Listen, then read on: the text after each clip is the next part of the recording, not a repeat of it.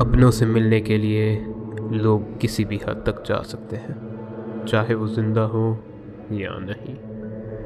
डर डायरी के पन्ने से आपके लिए एक और दिल दहला देने वाली कहानी। अगर आपके पास भी कोई डरावनी या भूत प्रेतों की कहानियाँ हैं तो डिस्क्रिप्शन में दिए लिंक के द्वारा हमें भेजें। और अगर हर हफ़्ते आपको नई डरावनी कहानियाँ सुननी है तो हमारे चैनल को सब्सक्राइब ज़रूर करें। आइए आज की कहानी शुरू करें। मेरा घर एक अपार्टमेंट बिल्डिंग की पांचवी मंजिल पे है, जिसके बिल्कुल सामने एक और अपार्टमेंट है, जब उस अपार्टमेंट की खिड़की के पर्दे खुले होते हैं और लाइट्स ऑन होती है तो सामने वाले घर में जो कुछ भी हो रहा हो, वो साफ़ साफ़ दिखाई देता है। देर रात, जब कभी मैं पानी पीने के लिए उठता तो मुझे सामने वाले अपार्टमेंट में कुछ चालीस साल का आदमी अपने किचन टेबल पर बैठा हुआ दिखाई दिया करता था। उसके हाथ में हमेशा एक कांच का विस्की का ग्लास और कभी कभार साथ में एक सिगरेट भी होती थी। वो किसी आम चालीस साल के आदमी जैसा ही था, लेकिन न जाने क्यों उसे इस तरह वहाँ देखने पर मुझे बहुत ही जिज्ञासा महसूस होती थी। हमने आज तक एक दूसरे से बात तो नहीं करी, पर रात में एक दूसरे को देखकर हाथ लहराते हुए हेलो का इशारा कर दिया करते थे। कई रातों को मैं भी वहीं किचन में एक विस्की का ग्लास लेके बैठ जाया करता था। और किसी और का इस तरह से भी साथ होने से मेरा अकेलापन कुछ कम हो जाता था। लेकिन तीन रात पहले मुझे उस आदमी ने पहली बार अपने घर आने का इशारा करा। दो सेकंड के लिए मुझे समझ नहीं आया कि मैं क्या करूँ। उस आदमी की मासूम सी मुस्कान देख के मैंने यही सोचा कि उसे भी बात करने के लिए कोई चाहिए होगा। यही दिमाग में रखते हुए मैंने ऊपर एक मोटा कोट पहना और सीढ़ियों से नीचे उतरकर उस ठंडी रात में अपने अनजान दोस्त के अपार्टमेंट की तरफ़ चल पड़ा। वो आदमी वहीं नीचे लॉबी में मेरा इंतज़ार कर रहा था। लेकिन अब जिस तरीके से वो मुझे घूर रहा था, उससे मुझे एक अजीब सी घबराहट महसूस हो रही थी। लेकिन फिर भी मैं चुपचाप उसके साथ लिफ्ट में चढ़ गया। लिफ्ट में उसने पांचवी मंजिल का बटन दबाया। वही मंजिल जिस पे सामने वाले अपार्टमेंट में मैं रहता हूँ। बाहर बहुत ठंड है, नहीं? मुझे लगा था अब तक तो गर्मी बढ़ जानी चाहिए थी। वो आदमी चुपचाप खड़ा रहा और हल्की सी मुस्कान देते हुए उसने अपना सिर हाँ के इशारे में हिलाया। लिफ्ट का दरवाज़ा खुला और वो आदमी आगे की तरफ़ बढ़ा। पर अब मुझे यहाँ आने के फैसले पे हल्का सा शक हो रहा था।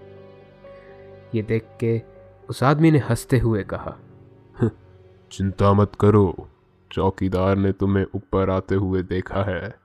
यहाँ से तुम ज़िंदा ही लौटोगे। मुझे माफ़ करना लेकिन तु, तुमने मुझे यहाँ बुलाया क्यों है? मैंने घबराते हुए पूछा। तुम्हें देख के ऐसा लग रहा था कि तुम किसी से बात करना चाहोगे। और शायद मैं भी यही चाहता हूँ। मेरा नाम तनिष्क है, और तुम्हारा? सार्थक, मैंने मुस्कराते हुए कहा, इतना बोलते ही हम थर्टीन बी की तरफ़ चलने लगे। वहाँ की लॉबी बहुत ही शानदार तरीके से सजी हुई थी। दीवारों पे पुरानी पेंटिंग और आसपास सुंदर फूल पौधे लगे हुए थे। उसके अपार्टमेंट की तरफ़ जाते हुए रास्ते में एक नर्स भी दिखाई दी, जिसने तनिष्क को हल्की सी मुस्कान दी। तनिष्क ने चाबी निकाल के अपने घर का दरवाज़ा खोला। उसके घर को देखकर मैं बहुत चक्का रह गया। उसका घर आलीशान तरीके से सजा हुआ था। डाइनिंग रूम में डिनर टेबल के ऊपर एक बड़ा सा झूमर एक 70 इंच बड़ा टीवी और उस टीवी के साथ उसके परिवार की फ़ोटो बड़े से गोल्ड फ्रेम में तंगी हुई थी।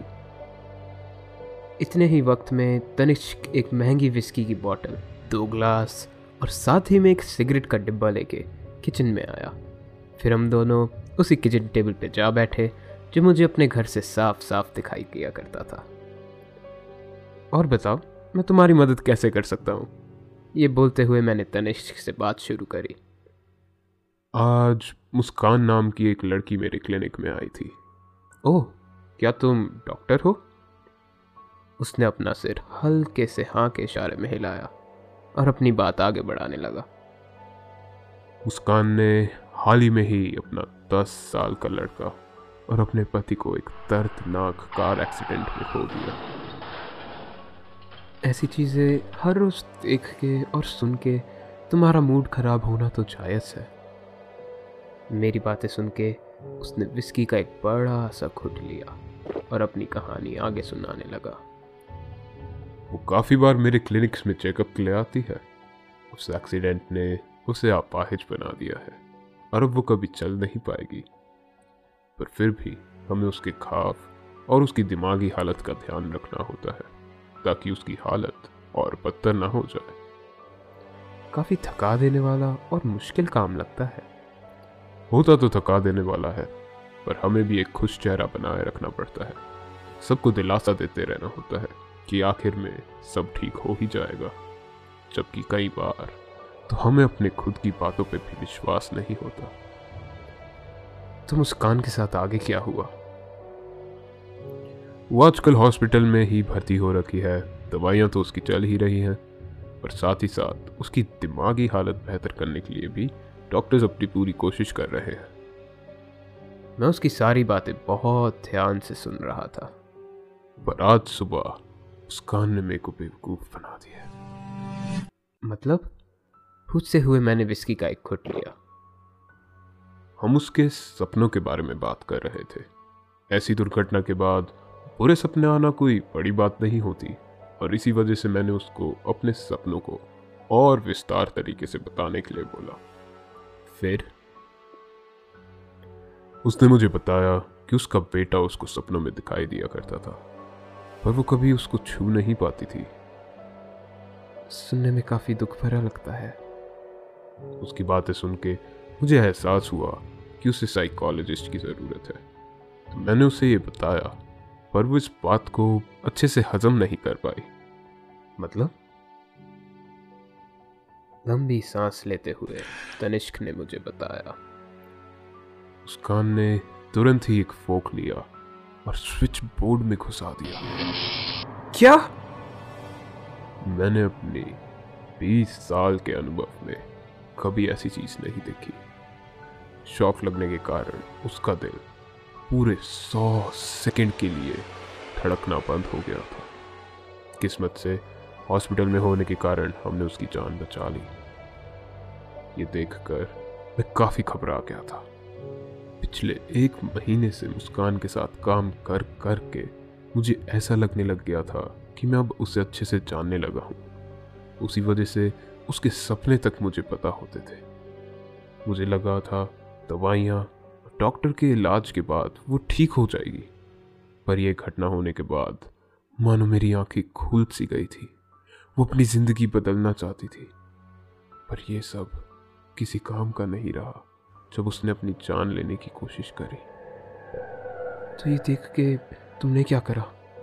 मैंने इमरजेंसी का बटन दबाया और सीपीआर और शॉक देने वाली मशीन का तेज़ी से मुस्कान पर इस्तेमाल करा। दूसरी बार तक उसकी साँसें चलने लग गई थी। मेरा मन तो था कि मैं उस पर चिल्लाऊं। उसे बताऊँ कि उसने कितनी बड़ी गलती करी है। और मैं उसे बताना चाहता था कि ये सब करने से उसका पति और उसका बेटा वापस नहीं आ जाएगा।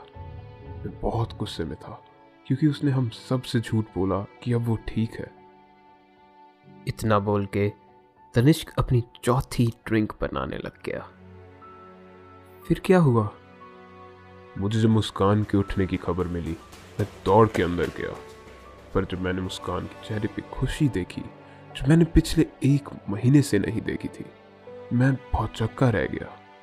खुशी? हाँ वो सिर्फ़ मशीनों और दवाइयों से ज़िंदा थी। उसके बदन पे कई जलने के घाव थे पर तब भी ना जाने कैसे इन सब चीज़ों के बावजूद उसके चेहरे पे एक बड़ी सी मुस्कुराहट थी। वो खुश क्यों थी? उसने बताया कि जिन सौ सेकंड में उसका दिल बंद हो चुका था, उन सौ सेकंड में वो अपने परिवार से मिली। वो सब एक बीच पे थे। उसका बेटा पानी में उछल कूद कर रहा था और वो सब बहुत खुश थे। उसने अपने पति से भी बात करी और उसके पति ने उसको माफ़ कर दिया था, क्योंकि वो जानता था कि जो कुछ भी हुआ, वो मुस्कान की गलती नहीं थी।